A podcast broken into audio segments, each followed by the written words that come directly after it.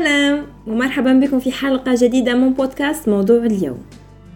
تعتبر حلقتنا اليوم أول حلقة في العام الجديد عام 2023، لذا أنا متحمسة جدا. يمكن أن تستشعروا مني طاقة العام الجديد لأنني فقط متحمسة لهذا العام. وفي حلقتنا اليوم كبداية للعام الجديد أردت أن تكون حلقتنا عبارة عن عشوائيات من قلبي لكم، لذا عنوان حلقتنا اليوم من القلب إلى القلب. وفي حلقتنا اليوم حاولت أن أجمع كل ما أجد الناس حائرون حولها غير قادرون على إيجاد إجابة. أول شيء أردت أن نتحدث عنه في حلقتنا اليوم السعادة. الكثير من الناس يتساءلون لماذا حياتنا غير سعيدة؟ لماذا هناك أناس يعيشون المثالية بيننا لسنا قادرين حتى على إيجاد بعض من السعادة؟ بشكل عام أنا لا أؤمن أبدا بوجود السعادة المطلقة، حيث أرى أن لكل شخص منا شيء يحاربه ويجعله غير سعيد. ربما هذا الشيء عبارة عن إنسان، فكرة، أو حتى محاولة إثبات الذات. لكني أؤمن أيضا أن هناك أناس مثلي والذين يشعرون دائما بالحيوية تجاه الحياة على الرغم من عدم سعادتهم الدائمة بالحياة. مع كل هذا يا أصدقاء، نرى أن نسبة سعادة الناس تتناقص دائما مع مرور السنوات، والسبب الرئيسي الذي أراه هو وجود وسائل التواصل الاجتماعي التي لم تعد مجرد موقع بل حياة موازية بأكملها، يريد كل إنسان إثبات وجوده فيها من خلال تجميع كل اللحظات السعيدة التي يعيشها. إذا يبدو لنا من بعيد أن الجميع يعيش حياة مثالية وسعيدة، وبذلك كما قلت سابقا نتساءل دائما عن سبب تعاسة حياتنا دون التفكير أن السعادة والمثالية التي نطمح لها ليست موجودة أساسا. وأظن حقيقة أن ما يجعل الوصول للسعادة صعب أكثر هي عدم معرفة الكثير كيفية التعامل مع اللحظات الحزينة. الكثير اليوم يريد حياة دون حزن وكآبة، حياة فقط مليئة بالسعادة والحب، وأرى أن هذا شبه مستحيل. فالحياة الطبيعية المتوازنة تكون عبارة عن مزيج من الحزن والسعادة، الكآبة، الحب إلى آخره. وحقيقة لا يوجد أي طريقة متفق عليها حول التعامل مع اللحظات الحزينة، فكل شيء يعتمد عليك أنت كشخص وعلى طريقتك في التعامل مع الأمور. هناك أشخاص تجدونهم دائما ما يحاولون مواجهة الأمور، بينما هناك أشخاص يهربون من الواقع فقط. مثلا أنا تجدونني دائما ما أفكر في اللحظات الحزينة أو السعيدة، وذلك أن في طبيعتي أساسا كثرة التفكير، فحتى لو أردت عدم التفكير والتهرب لا أنجح. فقررت فقط أن لا أضيع الوقت والطاقة وأتعامل مع الأمور في لحظتها. لدي أصدقاء، تبقى من الأساسيات أن تعرفوا أنفسكم والكيفية المثلى للتعامل مع الأمور. ومهما اختلفت طرقنا في التعامل مع الحزن، يبقى الأساس هو استخلاص الدروس والعبر التي من خلالها نستطيع التقدم في حياتنا دون الحاجة إلى النظر إلى الوراء كل مرة. أنا اليوم أفكر أنني لدي حياة فخورة فيها وسعيدة أنني موجودة فيها. حسنا، لست سعيدة بشكل مطلق، لدي أشياء كثيرة أتعامل معها تجعلني أشعر بالحزن أحيانا. فالحياة ليست سهلة، وغالبا ما يقاطع طريقنا الكثير من العقبات الصعبة التعامل معها، لكنني والحمد لله تعلمت إدارة أغلب مشاكل. وبالطبع مهما تعلمنا يبقى هناك المزيد لتعلمه والكثير لمواجهته. من المهم أيضا معرفة ما الذي يؤثر في مزاجنا ويجعله غير مستقر. أعود دائما لنفسي كمثال، لقد وجدت مؤخرا أن مزاجي مبني على سلامتي الداخلية ومقدار إنتاجيتي وليس على أي أحداث أخرى. صدقوني عندما أنهي على الأقل 70% من قائمة مهامي مهما حدث في يومي لا يهمني ولا يؤثر في مزاجي، فالغلب لإنتاجيتي. إذا دائما ما أعود وأقول لكم أنه من الجيد جدا لو تعرفوا أنفسكم وما الذي يؤثر فيكم، فما الذي يؤثر على مزاجكم سيؤثر على سعادتكم. السعادة مهما اختلفنا في تعريفها، يبقى من المهم اختيارها كبديل أفضل من الشعور بالبؤس طوال اليوم. حسنا، لا يمكننا التحكم في أحداث يومنا، ولكن يبقى من الممكن دائما الاختيار بين الجلوس مكتئبين على ما يحدث في حياتنا أو بين القيام بشيء نحبه ويرفع من مزاجنا. فإن رأيتم يا أصدقاء أن رغم كل محاولاتكم ما زالت تحدث لكم أشياء عكسية، هنا توقفوا قليلا وفكروا أنه من الممكن أن يكون كل هذا مقدر أن يحدث معكم، لكم أن تستخرجوا بعض الدروس منه ثم المضي قدما. ثاني عنوان معنا في حلقتنا اليوم هي الرياضة، وقد تحدثت عن هذا الموضوع بشكل مفصل في الحلقة الخاصة التي نشرتها، يمكنكم الاستماع إليها مجددا، سأترك لكم الرابط في الأسفل. أليس الجميع يا أصدقائي يريد بدء التمارين الرياضية، لكنه دائما ما يبحث عن التحفيز ويقدم أعذار بأن التمارين صعبة؟ حسنا، إليكم مقولة أحبها كثيرا نبدأ بها هذا العنوان: لو كانت التمارين الرياضية سهلة لما رأينا التغيير. وهذه حقيقة يا أصدقاء، التمارين الرياضية وجدت لتكون صعبة لتشكل الفارق فينا. وهل تعرفون يا أصدقاء ما الذي تغير في السنوات الماضية بشأن تماريني؟ هو هدفي. في الماضي كما قلت لكم سابقا بدأت التمارين الرياضية بهدف واحد، هو إنقاص الوزن لإرضاء الناس ومحاولة يائسة مني إسكاتهم من قول تعاليق حول جسدي. فللأسف أحيانا مهما أردنا أن لا نهتم بما يقوله الناس يحدث لنا أن نهتم. وبالنسبة لحالتي كنت أرى نفسي عادية، وكنت أرى أن لدي جسد جميل، وأهم من كل هذا كنت أرى أنني مرتاحة فيه. لكن هل تعرفون ماذا حدث يا أصدقاء؟ عندما يقول الناس مرارا وتكرارا نفس الكلام يحدث أن تصدقه على نفسك، وهذا ما حدث بالنسبة لي. فجأة بعدما كنت سعيدة بنفسي بدأت أشعر أنني لست مرتاحة، على الرغم من أنه لم يتغير شيء. كل ما حدث أنني صدقت ما يقال مرارا وتكرارا. إذا كنت أقوم كل يوم بالتمارين فقط لأنني كنت مجروحة من كلام الناس ومن قول سمنتي، ومهما حاولت حينها بالاستمتاع بالتمارين الرياضية لم أستطع، لأن هناك هدف وراءه يجعلني مضغوطة. انظروا، الأهداف شيء جميل جدا للوصول إلى ما تريدونه وإلى حلمكم، ولكن بالنسبة لي تحول هدفي من شيء أريده إلى شيء يسبب لي الضغط. إذا عندما ترون أنه هدفكم تحول من شيء تريدونه إلى شيء يسبب لكم الضغط فقط اتركوه. وإليكم المفاجأة، بعدما فقدت الكثير من وزني بدأوا يقولون مجددا أشياء معاكسة لما قالوها المرة الأولى. أصبحوا يقولون ما دفعتي بنفسك، كنت أفضل بحالتك القديمة تتتتتتت. وحينها فهمت وقطعت عهد على نفسي أن لا يهمني حق ما يقوله الناس، وأن هناك شخص وحيد يجب أن أقوم بإرضائه وهو نفسي. وتعرفون شيء يا أصدقاء، أنا دائما ما أتساءل لماذا دائما يبقى الشكل محور المواضيع على الرغم من وجود أشياء هامة للنقاش حولها. ولكن فهمت أن السبب ببساطة هو كون الجميع غير واثق من نفسه في نقطة ما، وهذا ما يجعله يرى سوى نقائصه في الشخص المقابل. وأن يكون جميع الناس غير واثقين حول مظهرهم وليس شيء يجعلنا نفتخر. لكن يا أصدقاء، حقيقة لم أرى في حياتي شخص مدح شخص آخر بثقافته أو طريقة حواره أو شيء آخر. كل ما يتكلمون حوله هو الجمال، الجسد، أي المظاهر، على الرغم أنها ليست كل ما يهم. لذا لا مجال للتعجب حول جيلنا اليوم الذي يهمه فقط المظاهر. هذه أساساً الطريقة التي ترعرعنا فيها. ثالث موضوع أصدقائنا لنتحدث حوله هو الخيانة. أظن أن جميعنا مررنا بتجربة الخيانة لمرة واحدة على الأقل، ولنتفق أن الخيانة قد تكون من صديق أو قريب، من زوج أو من العائلة إلى آخره. لا تحاول فقط حصر كلمة الخيانة في نوع واحد من العلاقات.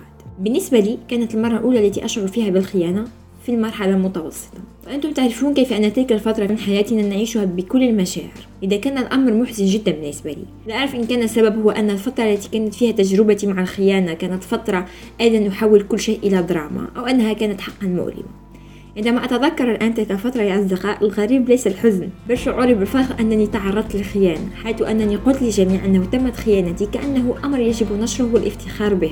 انظروا، عندما يكون من خاننا شخص نحبه وقضينا معه الكثير من الوقت وشاركنا كل شيء معه، من الطبيعي جدا أن نشعر بالسوء بعدها لمدة من الزمن، ولكن يجب أن تكون تلك المدة قصيرة. هناك من يتألم لسنوات لخيانة شخص ما له. لذا يا أصدقاء، إن تمت خيانتكم فقط فكروا بهذه الطريقة. لا أظن أن هناك شخص يستحق تضحية بسنوات حزن من أجله، ونحن أساساً ضيعنا ما يكفي من الوقت مع هذا الشخص. لذا لا داعي للمزيد من الوقت الضائع. لذا لأي شخص مر بتجربة الخيانة فقط امنح نفسك وقتاً للتعافي، وحاول بعدها المضي للأمام. أعرف أنه صعب ولكنه أفضل حل، صدقوني. كما أخبرتكم من قبل، استخلصوا دائماً الدروس من أي شيء يحدث معكم، فكل شيء يحدث لسبب، وربما كان من المفترض أن تنتهي الأمور بهذه الطريقة لمصلحتك. أنا دائما أفكر وأقولها لكل أصدقائي الذين مروا بمثل هذه التجارب، أن الله عز وجل يحبكم، لذلك جعلكم ترون حقيقة هذا الشخص الآن وامتحنكم بها. رابع عنوان معنا يا أصدقاء هو المرأة القوية. أظن أن هذا مصطلح غير الكثير من المفاهيم في السنوات الأخيرة، وهو كمصطلح كأنه أحدث ثورة في عالم المرأة. لكن السيء في الأمر أن كل الأفعال السيئة أصبحت تبرر بهذا المصطلح، وهذا ما يجعل الأمر صعب. قد حرفوا المفاهيم بتفكيرهم الخاطئ وجعله يبتعد عن هدفه الأساسي. لكن يبقى رغم كل هذا شيء إيجابي، أضاف الكثير ووسع المفاهيم النجاح لكل امرأة، خاصة العربية. فقبل هذا المصطلح كانت مهام المرأة تنحصر في كونها ابنة، زوجة، ربة بيت إلى آخره. لكن اليوم نرى الكثير من الأشياء تتغير. حسنا، ما زلنا في مجتمع ذكوري، وما زال هناك الكثير من الوقت حتى تكون المرأة مستقلة بشكل مطلق. لكن رسالة لكل من يتابعني، حتى إذا كان لديك الكثير من الأشخاص الداعمين من حولك، حاول أن تعيش وكأنك تقف بمفردك. على الجميع أن يتعلموا كيف يكونون قويين في الحياة ليستمروا في طريقهم ويبنون حياة رائعة. لذا ادرسوا واعملوا بجد وجاهدوا لتحقيق أحلامكم، وفي هذا الطريق حاولوا أن تدركوا أنفسكم وقيمتكم. الحرية الاقتصادية هي الحقيقة التي ستحدد حياتكم، إذا اعملوا بجد من أجل ذلك. ولا تنسوا أبدا أن تنموا وتستثمروا في أنفسكم، فاليوم يحتوي على 24 ساعة، إذا نمنا 8 ساعات تتبقى لنا 16 ساعة لنقضيها. فقط انفقوا ساعات يومكم بحذر، ولا تنسوا أن تجربوا أشياء جديدة. كل يوم يمثل فرصة جديدة لتصبحوا نسخة أفضل من أنفسكم، لذا اغتنموا الفرصة. يمكنكم أن تبدأوا الآن بالإيمان بأنفسكم. 5 نقطة يا أصدقاء، العلاقات السامة. مهما كانت العلاقات التي مررنا بها صعبة، سهلة، جيدة، سيئة أو حتى سامة، أنا دائما ما أفكر أنه لا يجب على أي إنسان أن يندم على أي شيء. بشكل عام لا أندم على أي شيء مهما حدث في حياتي. إذا لكل شخص يا أصدقاء عانى من العلاقات السامة، أنا لم آتي اليوم لأخبركم كيف هي العلاقات السامة السيئة ونتائجها وكل هذا. أنا جئت لكم اليوم لأقول لكم لا تندموا أبدا على اختياراتكم، لأنه في ذلك الوقت بالذات أين اخترتم تلك العلاقة كانت أفعالكم واختياراتكم هي بالضبط ما أردتم فعله وما كنتم ترونه صحيح. حتى لو تغيرت أفكاركم بمرور الوقت، لا أعتقد أنه من الضروري الندم على أي شيء. يجب على المرء فقط أخذ الدروس منه والمضي قدما. 6 نقطة معنا يا أصدقاء، النجاح. ولدي لكم 3 اقتراحات لكي تصلوا إلى النجاح الذي تريدونه. الاقتراح الأول، أدرس واستعد للفرص. بالطبع الدراسة تأتي أولا، إنها فرصتنا الأكبر والأمر متروك لنا تماما لمدى الجهد الذي نبذله في عملنا. بالنسبة لي كنت طالبة مجتهدة وكنت دائما أدرس. أحببت دائما رؤية نقاط ممتازة، لأنني اعتبرت الأمر كأنه ثناء على المجهود الذي أقدمه. والأمر لم يتعلق أبدا بالمدرسة التي درست فيها. فمثلا في الثانوية درست أكثر ثانوية لها سمعة سيئة، ومع هذا حصلت على معدل يسمح لي بالالتحاق بكلية الطب. ما أعنيه هو هذا، قد تكون في ظروف صعبة، قد لا تدرس في مدرسة جيدة، قد يكون مدرسك أقل مهارة من المعلمين الآخرين أو أي شيء آخر، وهناك الكثير من الأعذار الأخرى لمن يبحث عنها. الدروس واضحة وموضوعات الامتحانات واضحة، الكتب واضحة. علاوة على كل هذا يدرس معظمكم بلغتهم اليومية، وزملائك في المدرسة مثلك تماما. ما نوع الصعوبة التي يمكن أن نتحدث عنها في هذا الموضوع؟ أنت وحدك المسؤول عن نجاحك أو فشلك. من وقت لآخر يقول للناس أنت محدودة جدا، ولست أمزح فيما أخبركم به. يظنون أنني محدودة لحصولي على درجات عالية، ولكن تلك الدرجات يا أصدقاء لم تأتي هكذا، قد ضحيت بما لا تستطيعون أنتم التضحية به، الاستمتاع. ولكن مع كل هذا عليك أن تكون مستعدا لاغتنام الفرص. وبالنسبة لي لقد صنعت حظي من خلال العمل الجاد والتوكل على الله. فبعد المدرسة الثانوية تمكنت من اختيار الفرع الذي أحب دراسته في الجامعة، لكن هل أقوم بالطب الآن؟ لا، كان الطريق الآخر الذي سلكته هو الذي أوصلني إلى هنا. الاقتراح الثاني هو طور نفسك ومهاراتك بشكل مستمر. هذه هي الطريقة التي يمكنك من خلالها التميز عن البقية، إنها مهمة مثل الدراسة. بالطبع الحياة لا تتعلق فقط بالمدرسة والذهاب إلى العمل. على سبيل المثال خلال سنوات دراستي كان لدي العديد من الهوايات والاهتمامات، واستكشفتها وطورت نفسي فيها في كل هذه المجالات، وما زلت أفعل ذلك إلى الآن. فهذا ليس طريقا بخط نهاية، فالتعلم رحلة لا نهاية لها. على سبيل المثال أشاهد الكثير من الدورات التدريبية في الكثير من المجالات، وبهذه الطريقة تعلمت الكثير عن الرياضة، التغذية، علم التشريح والكثير. سأحاول خلال هذا العام أن أشارك كل ما تعلمته معكم. كل هذه الدورات يا أصدقاء ومقاطع اليوتيوب والكتب أضافت وجهة نظر إلى اهتماماتي. وبالفعل من يعرفونني في الحياة الواقعية يعرفون أنني أحب أن أجرب أشياء. أنا لست من النوع الذي يقول لا أعرف أو لا أستطيع، أنا أجرب وأتعلم حتى أجد فرصة الافتخار بنفسي. فمثلا خلال هذا العام تعلمت المونتاج، وهو شيء لم يكن أبدا من اهتماماتي من قبل. بدأت تعلم الفوتوشوب، أيضا بدأت أعزف الجيتار، على الرغم أنني ما زلت في بداية الطريق، لكن المهم أنني أجرب. هذا العام قرأت ملايين المقالات حول التاريخ والسياسة، وهو شيء لم أتوقع يوما القيام به. هناك بعض المقالات التاريخية في مدونتي، وحتى هناك بعض المواضيع التاريخية في بودكاست موضوع اليوم. وهل تتخيلون يا أصدقاء شيء؟ أني أصبحت أحب الجلوس مع جدي للتحدث حول الأحوال السياسية والتاريخية، يعني لهذه الدرجة تغيرت هذا العام. لقد جربت أيضا ركوب الخيول، وهو شيء أحبه جدا، لكنني كنت نوعا ما أخاف الخيول، ولكنني الحمد لله جربت هذا العام أن أركب الخيول، والكثير من الأشياء الأخرى. أقوله وأنني لم أكن يوما مثل الأميرات التي تقول لا أستطيع فعل ذلك ولن أكون أبدا، ولا أتخيل اليوم أن أكون. أحاول دائما تحسين نفسي والاستثمار في نفسي وأستمتع بها كثيرا. كونوا دائما يا أصدقاء منفتحين على التعلم. لا تقل أنك لا تستطيع فعل ذلك، فعندما تقفز المياه عليك أن تسبح. والنصيحة حول هذا الموضوع، حاولوا أن تختاروا أصدقاء لا يكفون عن التعلم، فهذا سيجعلك أفضل. لا تستخف أبدا بقوة المحيط. آخر اقتراح هو كن أصيلا. حسنا، أن تكون أول من يفعل شيئا، شيء رائع. قد يكون لديك رؤية عظيمة وإدراك فكرتك يمكن أن يحقق الكثير من النجاح، لكن هذه ليست الطريقة الوحيدة. لست مضطرا إلى ابتكار شيء جديد لتصبح ناجحا. ما عليك سوى أن تكون أصيل وفريد من نوعك.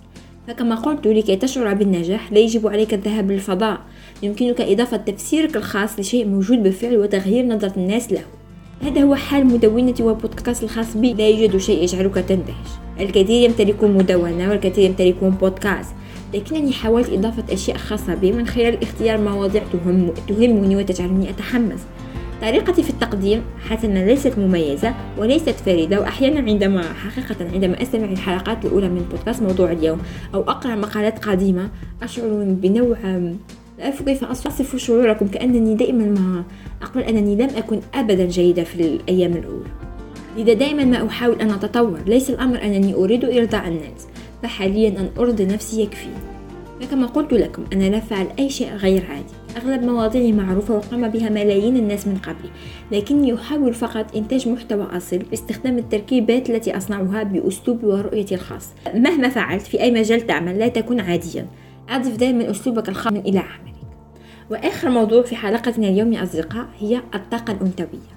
هذا العنوان يعتبر طويل جدا، فموضوع الطاقات الذكورية والأنثوية طويل لكنه جميل ومحفز.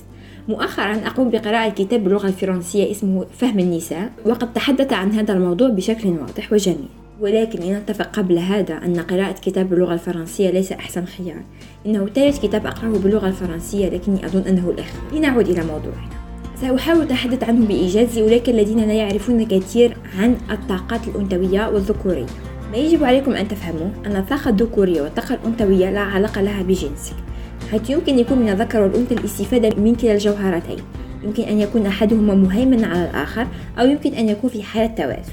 لكن لكل طاقة مميزات. بالنسبة للطاقة الذكورية، هي طاقة منطقية مباشرة قاهرة وثابتة. أما الطاقة الأنثوية هي طاقة إبداعية سلسة مغذية مصقولة مستمرة لطيفة، وتمثل الإبداع والعاطفة والفن والجمال. من الناحية المثالية، تتوازن هاتان الطاقتان بداخلنا، فإن تغذية نقاط القوة في كل الطاقتين يتيح لنا أن نكون أكثر توازنا في الحياة.